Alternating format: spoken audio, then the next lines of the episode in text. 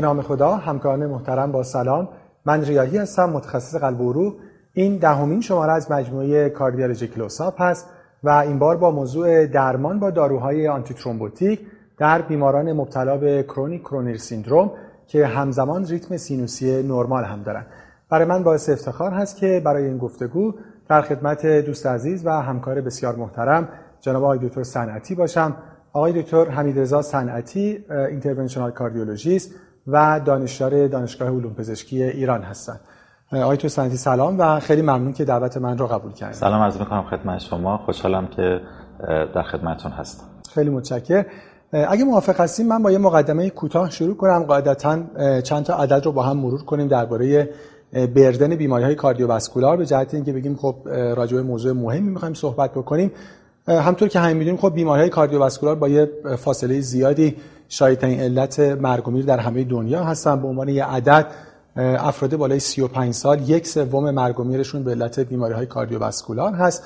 همطور با یه کاست خیلی زیادی برای همه جوامع به صورت مثال در ایالات حدود 55 درصد هزینه های بهداشتی به صورت مستقیم به بیماری های cardiovascular مرتبط هست. همینطور حدود 45 درصد موارد در حقیقت loss productivity و کارایی افراد به خاطر بیماری های cardiovascular هست. به همین جهت خب بیماری های مهمی هستند کارهای زیادی تو field های مختلف چه در primary prevention و چه در secondary prevention دربارشون انجام میشه. موضوع صحبت ما این بار درباره secondary prevention هست که قاعدتا در کنار تغییرات lifestyle کنترل hypertension dyslipidemia و دیابت یه بخش خیلی مهمش درمان با داروهای antithrombotic هست در بیمارانی که قبلا event داشتن. اجازه بدید من از شما یه مقدمه بگیرم درباره residual risk و بعد وارد درمان با داروهای antithrombotic بشیم. به این معنی که خب بیماری که دچار event میشه تکرار این حوادث شانسش چقدر هست؟ آیا کم هست؟ زیاد هست؟ اعداد مطالعات چطور هست تا بعد وارد اصل موضوع بشیم؟ ما می‌دونیم که علیرغم درمان های directed بر اساس guideline ها و optimal medical treatment با تمام تلاشی که پزشک و بیمار انجام میدن برای اینکه بتونن risk factor ها رو کنترل بکنن risk factor های traditional رو کنترل بکنن. باز هم می‌بینیم که بیماران دچار event میشن و شانس event ها از بین نمیره. خب این ریسک می‌تونه به خصوص در بیمارانی که دچار acute coronary syndrome شدن بیشتر باشه نسبت به بیمارانی که حالا event اول رو نداشتن به خصوص در سال اول بعد از event و البته این ریسک همچنان در سالهای بعد هم ادامه داره. خب این منجر شده به development concept ی به نام residual cardiovascular risk که خب البته pathway های مختلفی رو براش قائل هستن. residual metabolic risk thrombotic risk مورد بحث ماست و inflammatory risk که این pathway ها مورد نظر قرار گرفته. خب بیمارانی که می‌بینیم علیرغم optimal medical treatment باز دچار event میشن. در بعضی از اینها می‌تونیم inflammation رو به عنوان یک driver event در نظر بگیریم. خب کارهایی هم در این مورد انجام شده مطالعاتی انجام شده برای داروهای anti-inflammatory مثل low dose متوترکسات کلشیسین و غیره نتایج controversy بوده ولی به هر صورت این pathway promising ی هست برای مطالعات آینده شاید داروهای novel ی که در آینده در دسترس ما قرار بگیره. همینطور در مورد metabolic risk داروهای جدیدی که در field دیابت یا در مورد درمان hyper TG یا جایگاهی رو برای lipoprotein A به عنوان یه independent risk factor مهم برای event های قلبی قائلیم به هر صورت اینها هم می‌تونه باعث کاهش ریسک event ها در آینده بشه و در نهایت مهمتر از همه موضوع بحث ما امروز ما residual thrombotic risk که خدمتون عرض کردم بیماران علیرغم این درمان ها همچنان حالا آسپرین به عنوان پایه secondary prevention به عنوان داروی antithrombotic و کنترل سایر risk factor ها باز بیمار در معرض ریسک event ها قرار می‌گیره. خیلی ممنون. بله با این مقدمه یعنی چه مرور خوبی هم شد راجع به موارد مختلف residual risk و مداخلات مختلفی که میشه براش داشت و همچنین که فرمودین خب یه بخشش بالاخره antithrombotic در حقیقت تراپی هست. خب بالاخره دهه ها ما فقط آسپرین رو در اختیار داشتیم monotherapy با آسپرین.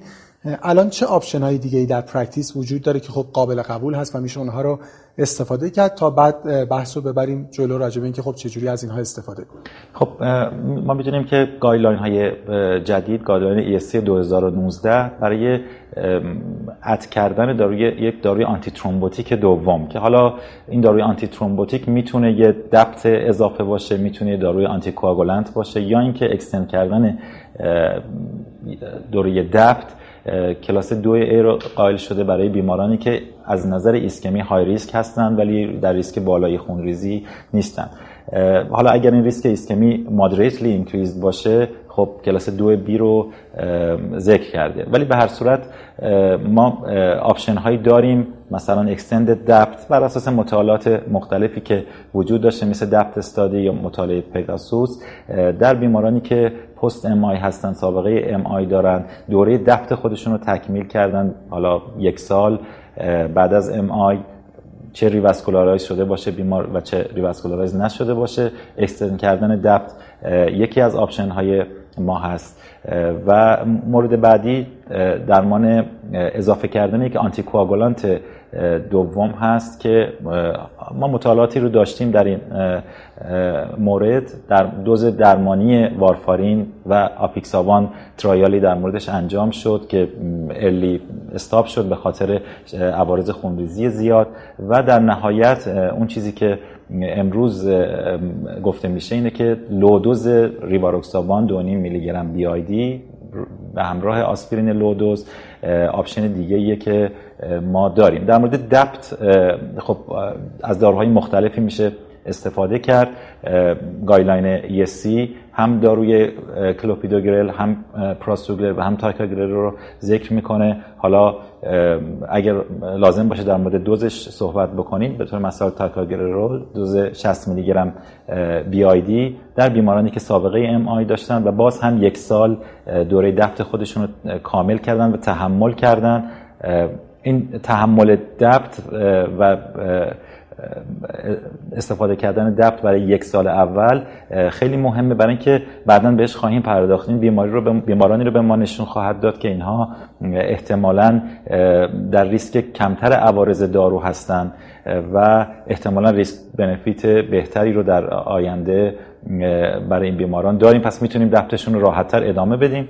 پراسوگرل به همین ترتیب 10 میلی گرم یا 5 میلی گرم روزانه و کلوپیدوگرل 75 میلی گرم شرط این است که بیمار سابقه MI داشته باشه و دوره DAPT ش رو به خوبی کامل کرده باشه. خیلی متشکرم. پس من یه مروری بکنم. علاوه بر monotherapy با آسپرین یا option ما اضافه کردن در حقیقت یه P2Y12 inhibitor هست. به در حقیقت آسپرین و یا option ما هم در حقیقت DPI یا dual pathway inhibition هست که حالا بر antiplatelet ما یه anti هم اضافه بکنیم. نکته ای که شما تاکید کردین و به نظرم تکرارش خوبه که انجام بشه این که در حقیقت اون anti با standard dose atrial fibrillation نباید باشه. بر اساس مطالعات عملا low dose هست که فعلا حالا بر اساس guideline فرمودین همون 2.5 میلی گرم BID ریواروکسابان هست. سوالی که الان دارم بخشایش البته تو این قسمت اشاره فرمودین. اینکه خب حالا بالاخره ما سه تا option پس داریم الان. monotherapy با آسپرین DAPT یا DPI. چه عواملی تو تصمیم گیری clinician می‌تونن مؤثر باشن که بین اینها در مریض CCS و ریتم سینوسی نرمال انتخاب کنه؟ یه تأکیدی که باز برای همکارای محترم بکنیم که الان این گفتگو راجع بیماران در حقیقت بیماران stable ischemic heart disease ی هست که ریتم سینوسی نرمال دارن اگر خب بحث در حقیقت این ترکیب با AF که دیگه در حقیقت یه موضوع جداگانه ایه. چه عواملی توی تصمیم گیری clinician می‌تونن دخیل باشن برای انتخاب بین این سه تا option واقعا سناریوها متفاوت هستن تصمیم گیری دشواره و باید individualize باشه بر اساس شرایطی که اون بیمار داره clinician اینا رو در نظر بگیره و تصمیم گیری کنه در برای بیمار. خب بر اساس revise concept های ESC 2019 ما chronic coronary syndrome 6 تا سناریو داره 6 تا سناریوی بالینی داره. یه spectrum ی شامل میشه. بیماران خیلی زیادی با شاید هم گهگاه پاتوفیزیولوژی حتی متفاوت و بیمارانی که همه در این مطالعاتی که مربوط به DPI یا extend DAPT هست ممکنه وارد نشده باشن یا ادرس نشده باشه تفاوت های اونا یک سری تیپ بیمارانی هستند که vasospastic angina دارن یا heart failure به هر صورت اینها باید بر اساس اون بیماری به صورت tailored درمان بشن. شاید این بیماران خیلی وارد مطالعات DAPT و DPI نشده باشن.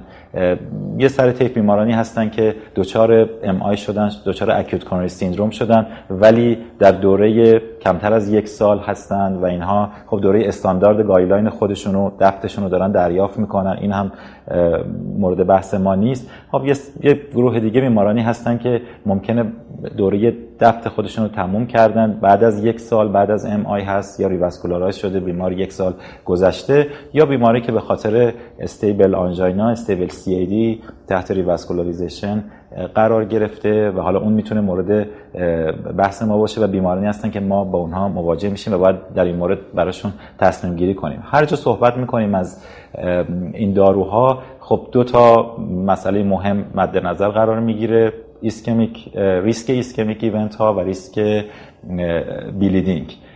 که به هر صورت باید clinician بین اینها تفاوت قائل بشه و بالانس کنه شرایط رو و واقعا individualize بکنه. خب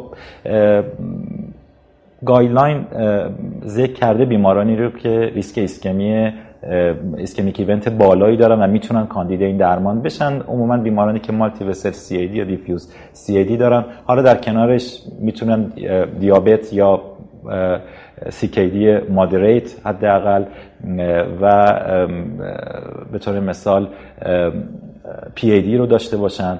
و اینها بیمارانی هستن که می‌تونن از این approach سود ببرن. در کنارش خب ما چیزی که کمتر بهش پرداخته شده اینه که این ischemic event ها در بیمارانی که revascularize شدن ممکنه به صورت دیگه در نظر بگیریم. به طور مثال اینکه بیماری آنژیوپلاستی شده استنت گذاشته ممکنه چقدر این بیمار در ریسک stent thrombosis هست. چون بسا خیلی از این بیماران PCI میشن revascularize میشن و حالا ما باید در مورد extend therapy یا DPI اینها تصمیم بگیریم. خب بیمارانی هستن که به خاطر یه سری از مشخصه های procedural و یا مشخصات risk profile خود بیمار اینا در ریسک stent thrombosis بالاتری هستند ریسک stent thrombosis یک مسئله است اینکه عواقب stent thrombosis چقدر جدی هست این هم مهمه. به طور مثال بیماری که دیابتی CKD داره می‌تونه در ریسک بیشتر stent thrombosis باشه یا یه سری از مشخصات procedural مثل suboptimal deployment stent multiple overlapping stent bifurcation left main و بعضی از این بیماران اگر ریسک stent thrombosis شون هم کم باشه ولی اگر این اتفاق بیفته می‌تونه lethal باشه و عواقب مهم باشه اینها رو هم باید در نظر بگیریم. به هر صورت یک سری عوامل non-modifiable هست مثل سن بیمار جنس بیمار و risk factor comorbidity های بیمار و یه سری هم temporal در واقع فاکتور هاست مثل اینکه الان در نقطه‌ای که بیمار به ما رسیده چقدر از نظر timing از زمان ACS ش گذشته و اینا همه در تصمیم گیری ما دخیل هست. در مورد bleeding هم یه سری عواملی هست که همه می‌شناسیم مستعد کننده bleeding رو guideline ذکر کرده مثل بیماری که سابقه ICH داره بیماری که سابقه GI bleeding اخیر داره بیماری که با آنمی مراجعه می‌کنه که خیلی شایع هم هست. بیماری میان با آنمی و blood loss می‌تونه یه تشخیص باشه و پاتولوژی های حالا intracranial یا گوارشی که ممکنه بالقوه باعث خون ریزی بشن نارسایی کبد بیماری که CKD خیلی شدید داره روی دیالیز اینا بیمارانی هستن که در ریسک بالای خونریزی هستن. به هر صورت واقعا کار سختیه که بین اینها ما بتونیم ischemia و bleeding net clinical benefit رو تشخیص بدیم. یه سری risk stratification score هایی در این زمینه خب ارائه شده که می‌تونیم از اینها در کنار اون judgment بالینی خودمون استفاده کنیم. در واقع judgment مهمترین هست ولی این tool ها رو هم داریم می‌تونیم استفاده کنیم. مثل PRECISE-DAPT که خب ESC از اون استفاده کرد. اونجا یه score ی بر اساس 4 5 تا فاکتور کلینیکی میدیم. خب اگر این score پایین باشه حالا در این مورد کمتر از 25 بیمار می‌تونه net, ben... net... clinical benefit خوبی رو ببره. بیمار می‌تونه کاندید این درمان ها باشه در صورتی که از نظر ایسکمی high risk باشه یا DAPT score که از DAPT study اومده و ACC از اون استفاده که علیرغم محدودیت هایی که داره اینجا هم می‌تونیم از این مسئله استفاده کنیم. risk stratification های دیگه هم هست. به طور مثال PARIS score یا کیوتو اینا می‌تونیم ازشون استفاده کنیم. خیلی ممنون. من یه پس خلاصه و جمع‌بندی بخوام بکنم. همونجور که فرمودیم پس یکی در حقیقت ریسک در حقیقت ایسکمی برای ما مهم است. یکی هم ریسک bleeding که خب حالا توضیحاتش شما مفصل فرمودین. من دو تا سوال دارم که حالا تا حدودی بهش اشاره فرمودیم. فقط یه بار دیگه در حقیقت یه مروری بکنیم. اینکه خب اینا حالا یکی clinical judgment هست که خب مواردش رو بالاخره بر اساس guideline هم فرمودین. حالا و یکی هم در حقیقت risk calculator ها هستن. سوالی که دارم این که ما حتما باید از این risk calculator ها استفاده بکنیم.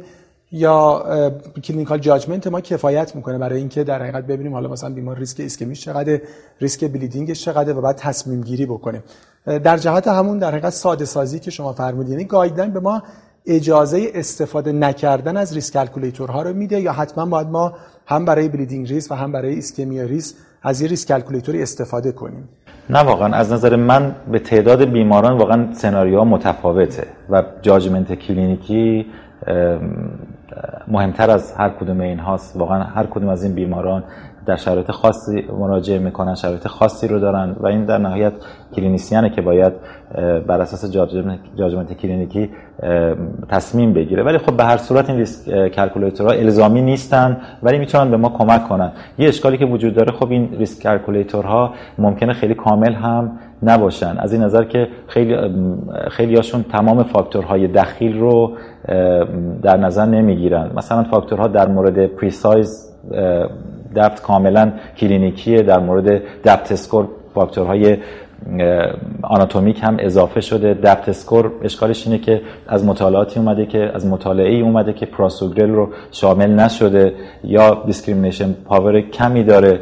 ولی به هر صورت کمک کننده است. در کنار اون تصمیمی که ما می‌گیریم شاید بتونیم استناد کنیم و نظرمون رو با استفاده از اونها قطعی تر کنیم. یعنی حداقلش همونجوری که فرمودین guideline ESC 2019 مربوط به chronic coronary syndrome حداقل توی توصیهاش خیلی اشاره به calculator نداره. یعنی همونجوری که فرمودین گفته, گفته بیماری که در حقیقت high risk به جهت ischemia هست و high risk به جهت bleeding هم نیست با کلاس 2 a recommendation ما می‌تونیم یه داروی دیگه در حقیقت به مونوتراپی آسپرینش اضافه بکنیم.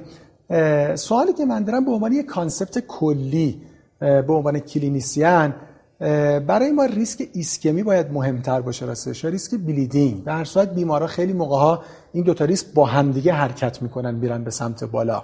یعنی اینکه بیمار سابقه stroke داشته باشه خب یعنی در یه bed دیگه به غیر از کرونری دچار مشکل هست. حالا اگه علت stroke ش در حقیقت source قلبی نباشه و در حقیقت عروق گردن باشه کاروتید باشه. از اون وقت خب خود سابقه stroke ریسک bleeding هم بالا می‌بره. بالاخره سن که میره بالا یه جوری ریسک هر دو تا این افزایش پیدا می‌کنه. سوالی که دارم به عنوان یه concept کلی به نظر میاد که ریسک ایسکمی در تصمیم گیری موثرتره یا ریسک بلیدینگ خب سوال سختیه. خیلی رابطه این دوتا با هم complex ه و نمیشه راحت این دوتا رو جدا کرد. بگیم یکی شدیدتره و به طور مثال ایسکمی یا bleeding مشکلات بیشتری رو ایجاد می‌کنه. در صورت وقتی از این دارو استفاده می‌کنیم با این دوتا مواجهیم. یه چند تا نکته رو بگم. یکی اینکه مطالعات اولیه به هر صورت نشون دادن که شیوع این دوتا تقریبا یکسانه. ولی اینجا یه مشکلی پیش میاد که تعاریف ischemic event و bleeding ممکنه در مطالعات مختلف متفاوت هم باشه. حالا در مورد ischemia تقریبا تعاریف شبیه ولی در مورد bleeding اگر نگاه کنیم می‌بینیم که تعاریف خیلی خیلی متفاوته. بنابراین شیوعی که گفته میشه یکسانه واقعا بسته به اون تعاریف ممکنه متفاوت هم باشه. نکته دوم این که خب هر دوتا با افزایش mortality همراهن چه شورت چه long و مطالعات اولیه میگن که تقریبا این دوتا معادلن و خیلی تفاوتی نداره. شاید از لحاظ prognostic equivalent محسوب میشن. خیلی از عواملی که فاکتورهای predictor این دوتا با هم share هستن. و بیماری که در ریسک ischemic event شما فرمودین همینطور در ریسک bleeding هم می‌تونه باشه. ولی الان چیزی که به ما guideline میگه اینه که احتمال این که یه irreversible harm شرایطی رو به وجود بیاره که تاثیر بذاره روی در واقع quantity و quality زندگی مریض با ischemic event ها چند برابره. چون در نهایت خب این all-cause mortality ه که برای بیمار مهمه. خب هر کدوم از این event ها برای بیمار meaningful مهمه و می‌تونه مشکلاتی رو ایجاد کنه. ولی در نهایت اون چیزی که ما باید بهش دنبالش باشیم all-cause mortality ه که خب به نظر می‌رسه با ischemic event بیشتره. اما یه نکته دیگه بگم اون مطالعات consequence ی هم که انجام شده خب اینم از لحاظ در سیستم درمانی مهم هست. مطالعات consequence نشون میده که event های ischemic حداقل دو برابر cost بیشتری رو تحمیل می‌کنن. و به نظر می‌رسه که اهمیت بیشتری داشته خیلی ممنون. نکته خیلی جالبی رو اشاره فرمودین. ولی چیزی رو که آدم در practice می‌بینه مطالعات real world هم نشون میدن حالا شما بفرمایید واقعا اینجوری هست یا نه چیزی که در practice دیده میشه. clinician ها از bleeding بیشتر در حقیقت نگرانن و براشون concerning ه یه چیزی که در مطالعات در حقیقت attitude پزشکان وجود داره و دیده میشه این که ما نسبت به عوارض کارهایی که در حقیقت تجویزهایی که انجام میدیم و کارهایی که می‌کنیم بیشتر نگرانیم. تا عوارض کارهایی که نمی‌کنیم. یعنی ما bleeding عارضه تجویز ماست. بالاخره مریض داشته آسپرین می‌گرفته. حالا ما مثلا یه antiplatelet دیگه اضافه می‌کنیم یا یه antithrombotic یه anticoagulant اضافه می‌کنیم. خب عارضه‌ش ممکنه بشه bleeding واقعیتش اما اینکه مریض دوباره دچار یه MI بشه یا دچار stroke بشه یا پی ای پیشرفت بکنه این حاصل تجویز نکردن ماست. یعنی ما مریض رو آسپرین monotherapy نگه داشتیم و واقعیتش اینه شاید هم پزشک هم بیمار عارضه اون کاری که انجام شده رو بیشتر می‌بینن. حالا اگه مثلا یه بیماری مثلا دوباره MI بکنه یا دچار یه حادثه مغزی بشه شاید خیلی حالا هم سیستم هم پزشک خودش رو خیلی blame نکنه که شاید این به خاطر این بود که من می‌تونستم یه داروی دیگه ای اضافه بکنم. نمی‌دونم موافق هستیم من یعنی attitude رو تو practice این می‌بینم واقعا. attitude همینطوره. منتها خب خدمتتون عرض کردم دیگه. بالاخره ریسک event های ischemic می‌تونه عواقب بیشتری رو برای بیمار در عمل فراهم کنه. اون روی اون all-cause mortality ما در نهایت تاثیر موافقم. یعنی واقعیت یه خرده خلاف در حقیقت attitude. attitude باید یه خرده عوض بشه. یعنی همچون که فرمودین ظاهرا نگرانی ما برای ریسک ایسکمی و تکرار حوادث ischemic باید خیلی بیشتر باشه نسبت به در حقیقت bleeding. ولی ما معمولا حالا نه فقط تو بحث بیماری های کرونری تو atrial fibrillation هم همین جوره. یعنی under treatment خیلی زیاده قاعدتا به خاطر ترس از bleeding و همونجوری که فرمودین خب نهایتا net clinical benefit برای ما مهمه و این کفه خیلی به سمت ایسکمی هست. حالا خب سوال مهمی که بخشایش رو اشاره فرمودین اینکه سناریوها رو یه بار با هم مرور بکنیم. شما حرکت از monotherapy با آسپرین رو به سمت داروی اضافه رو rationale ش و indication هاش رو فرمودین. بیمار high risk برای تکرار حوادث ischemic باشه که حالا با تعریف سی همونجوری که فرمودین این هست که بیمار بالاخره multivessel CAD داشته باشه همراه با اینکه حالا یا دیابت یا CKD یا recurrent MI و یا پی ای دی که اینا خب میشن موارد high risk و از اونورم high risk برای bleeding نباشه. حالا ما از monotherapy آسپرین وقتی حرکت کردیم به سمت یکینا بین این دوتا چجوری باید حرکت کرد؟ یعنی چه مواردی رو بیشتر می‌تونیم کاندیدای DAPT کنیم و چه مواردی بیشتر کاندید DPI بشن؟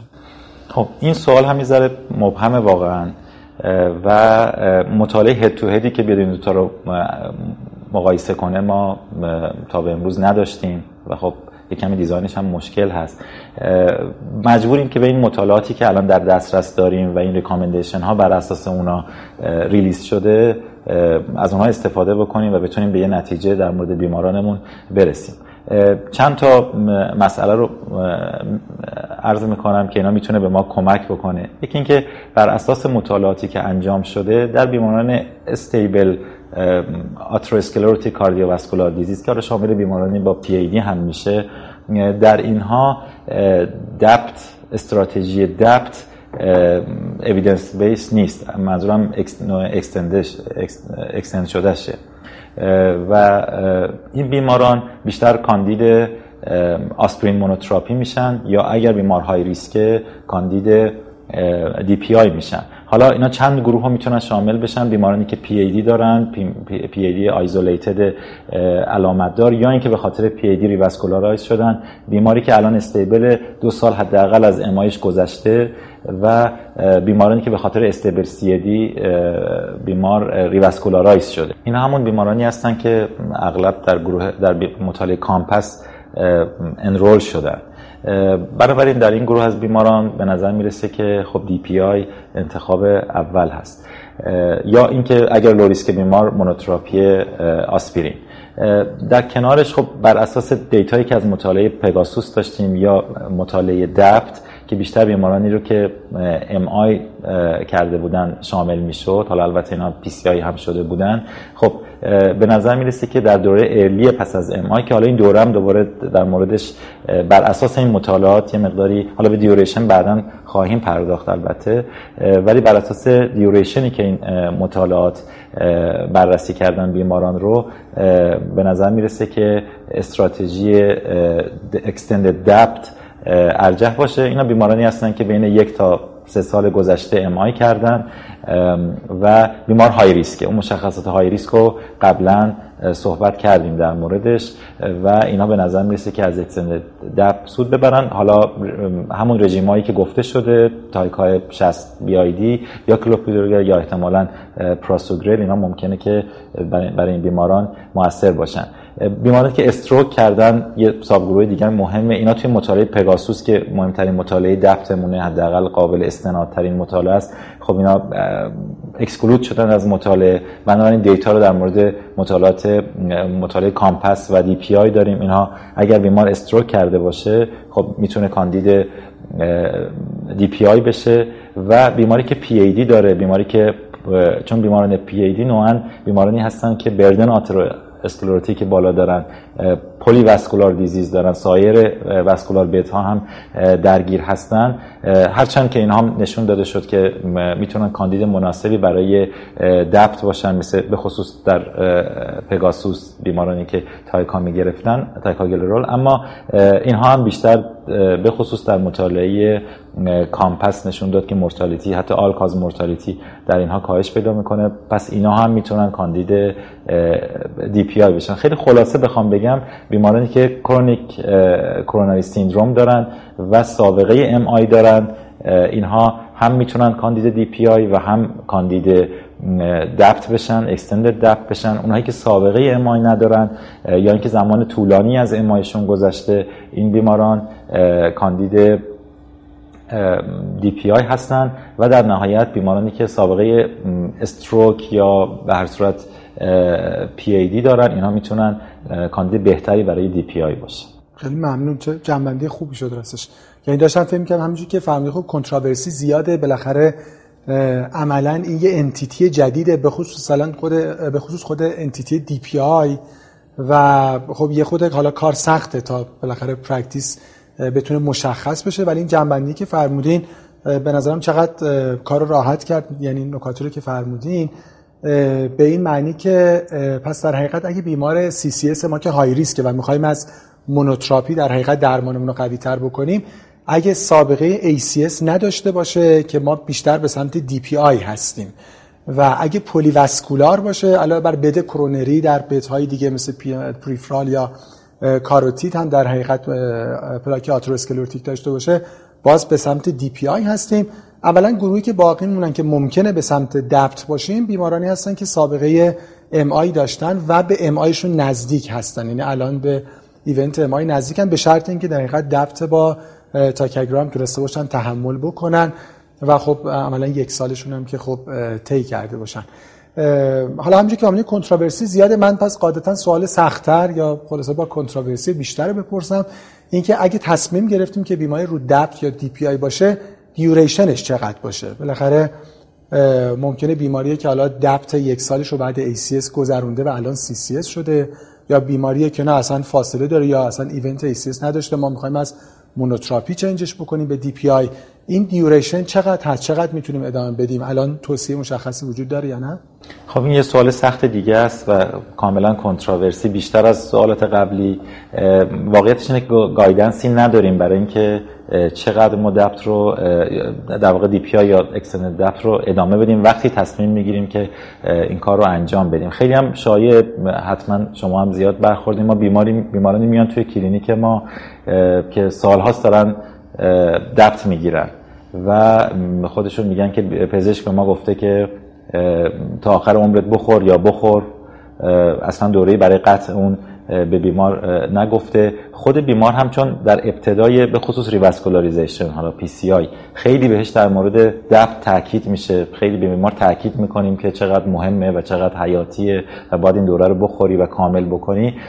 حالا یک زمانی وقتی خود ما به بیمار میگیم این دارو رو استفاده نکن دچار شک میشه و خیلی براش راحت نیست. میگه این دارویی که اینقدر برای من مهم بوده چرا الان شما میگه من دارو رو قطع بکنم؟ خب اینجا بازم مجبوریم که برای پاسخگویی به مطالعاتی که در دسترس داریم رجوع کنیم. خب ما چهار تا حداقل مطالعه داریم که این مطالعات دوره اکستندد دپت رو حالا من در مورد دپت اول صحبت می‌کنم دوره اکستندد دپت رو حالا بیش از دو سال بیشتر از 24 ماه با 12 ماه مقایسه کردن که دو تا از این مطالعات خب significant event ها رو نشون دادن که کاهش پیدا می‌کنه. پگاسوس و DAPT تقریبا سی تا سی و سه ماه حالا حد سه سال این مطالعات ادامه پیدا کرد و برتری DAPT طولانی در بیماران پر ریسک رو نشون داد. بنابراین به نظر می‌رسه که همین دوره دو سال تا سه سال اینو خدمتتون بگم به خصوص مطالعه پگاسوس نشون داد بیمارانی که کمتر از دو سال بعد از ایونتشون بعد از ام آیشون وارد مطالعه شدن اینا سود بیشتری می‌برن. ولی بیمارانی که بعد از دو سال از ام آی وارد شدن اینها این سود رو نبردن. بنابراین این دوره دو سال تا سه سال بر اساس این مطالعاتی که هست به نظر دوره مناسبیه و خب در طول این دوره باید پزشک تصمیم بگیره که بالاخره می‌خواد چه اپروچی رو برای بیمار انجام بده. آیا می‌خواد وارد آسپرین مونوتراپی بشه یا اینکه می‌خواد احتمالا برای بیمار دی پی آی رو شروع بکنه. به هر صورت تا پنج سال شواهدی هست از اینکه اکستند دفت می‌تونه کمک کننده باشه. بیشتر از این اگر هم کمک کننده باشه ما شواهد قوی از مطالعات نداریم و بیشتر از این توصیه نمیشه. در مورد DPI یکم شرایط فرق می‌کنه. خب مطالعه COMPASS مطالعه ای هست که follow-up طولانی تری داره. و همچنان ادامه داره تا 2022 ادامه پیدا کنه. همچنان در طول follow-up برتری DPI نشون داده شده و به نظر می‌رسه که در این بیماران بشه طولانی تر ادامه داد. حالا واقعا زمانی بسته نشده برای اون باید صبر کنیم تا نتایج مطالعات طولانی تر به دست بیاد. ممنون. یعنی benefit DPI در COMPASS با گذشت زمان consistent بوده. یه خورده اوضاع به جهت ادامه دادن و extend کردن ظاهرا از DAPT بهتر هست اینجور که فهمیدید. دو تا نکته توی صحبت شما به نظرم من اگه بخوام از توش دوباره انتخاب بکنم و تاکید بکنم یکی همین هنر transition ه. یعنی بالاخره ما در طول زمان باید بالاخره این clinical judgment رو بتونیم داشته باشیم و این هنر رو که بیمار بین این سه حالت بتونه حرکت بکنه. یعنی حالا از آسپرین monotherapy به یکی از این دو و از هر کدوم از این دوتا به آسپرین monotherapy و به اون یکی. بر اساس این نکاتی که گفتیم به نظرم این یکی از در حقیقت نکات خلاصه هنرمندانه کلینیک می‌تونه باشه در برخورد با مریضای CCS یه نکته دیگه هم که فرمودیم به نظرم خوبه که تکرار و تاکید بشه. همین follow-up این بیماران هست به جهت اینکه اینها بالاخره در گذر زمان هم ریسک ایسکمیشون ممکنه فرق بکنه و هم ریسک bleeding شون. اینه که تو ویزیت های مکرر خب هر دو تا اینا دوباره evaluate بشه که نهایتا منجر بشه به همون transition بین این سه حالت. اگه اجازه بدیم من به عنوان سوال پایانی فقط یک سناریوی دیگر هم از شما به عنوان در حل مسئله فقط برای خودمون بپرسم. نکات مختلف رو فرمودین. اونم بیماریه که در حقیقت در setting elective PCI میشه. طبیعتا خب یه بیمار chronic coronary syndrome بوده. در setting elective PCI شده. الان خب توصیه guideline برای dual anti therapy 6 ماه هست. با توجه به نکاتی که فرمودین اگر بعد از این 6 ماه بیمار در category در حقیقت high risk به جهت حوادث ایسکمی قرار بگیره و high risk برای bleeding هم نباشه و ما بخوایم بیش از آسپرین monotherapy ادامه بدیم الان بیشتر به سمت ادامه دادن با DAPT هستیم یا با dual pathway inhibition یعنی ترکیب آسپرین و ریواروکسابان دو BID این نکته مهمیه. خب وقتی بیمار اون دوره استاندارد guideline خودش برای DAPT طی می‌کنه یه بیمار stable CCS که استنت دریافت کرده خب بالاخره بعد از 6 ماه دیگه شواهد نشون میده که صحبت کردیم در موردش که دیگه دبت ممکنه خیلی جایگاه جایگاه مهمی نداشته باشه و جایگاه به عنوان ادامه درمان اکستندد خیلی موثر نباشه. اینجا بیمار کلینیسیان باید واقعا تصمیم بگیره. اگر بیمار لو ریسک هست خب می‌تونه دیگه از بعد از 6 ماه آسپرین مونوتراپی خودش رو شروع بکنه.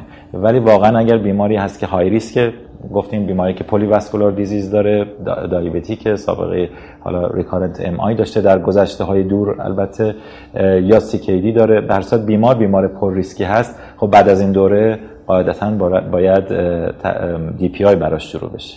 خیلی متشکر برای من گفتگوی خیلی آموزنده بود. آقای تو سنتی به نظرم نکته که خیلی مهمه با توجه به اینکه ما با یه پارادایم جدیدی در حقیقت همونجوری که فرمودین در درمان antithrombotic مواجه هستیم برای کاهش residual risk نکته که خیلی مهمه باید تلاش کنیم مثل بقیه بخش های practice.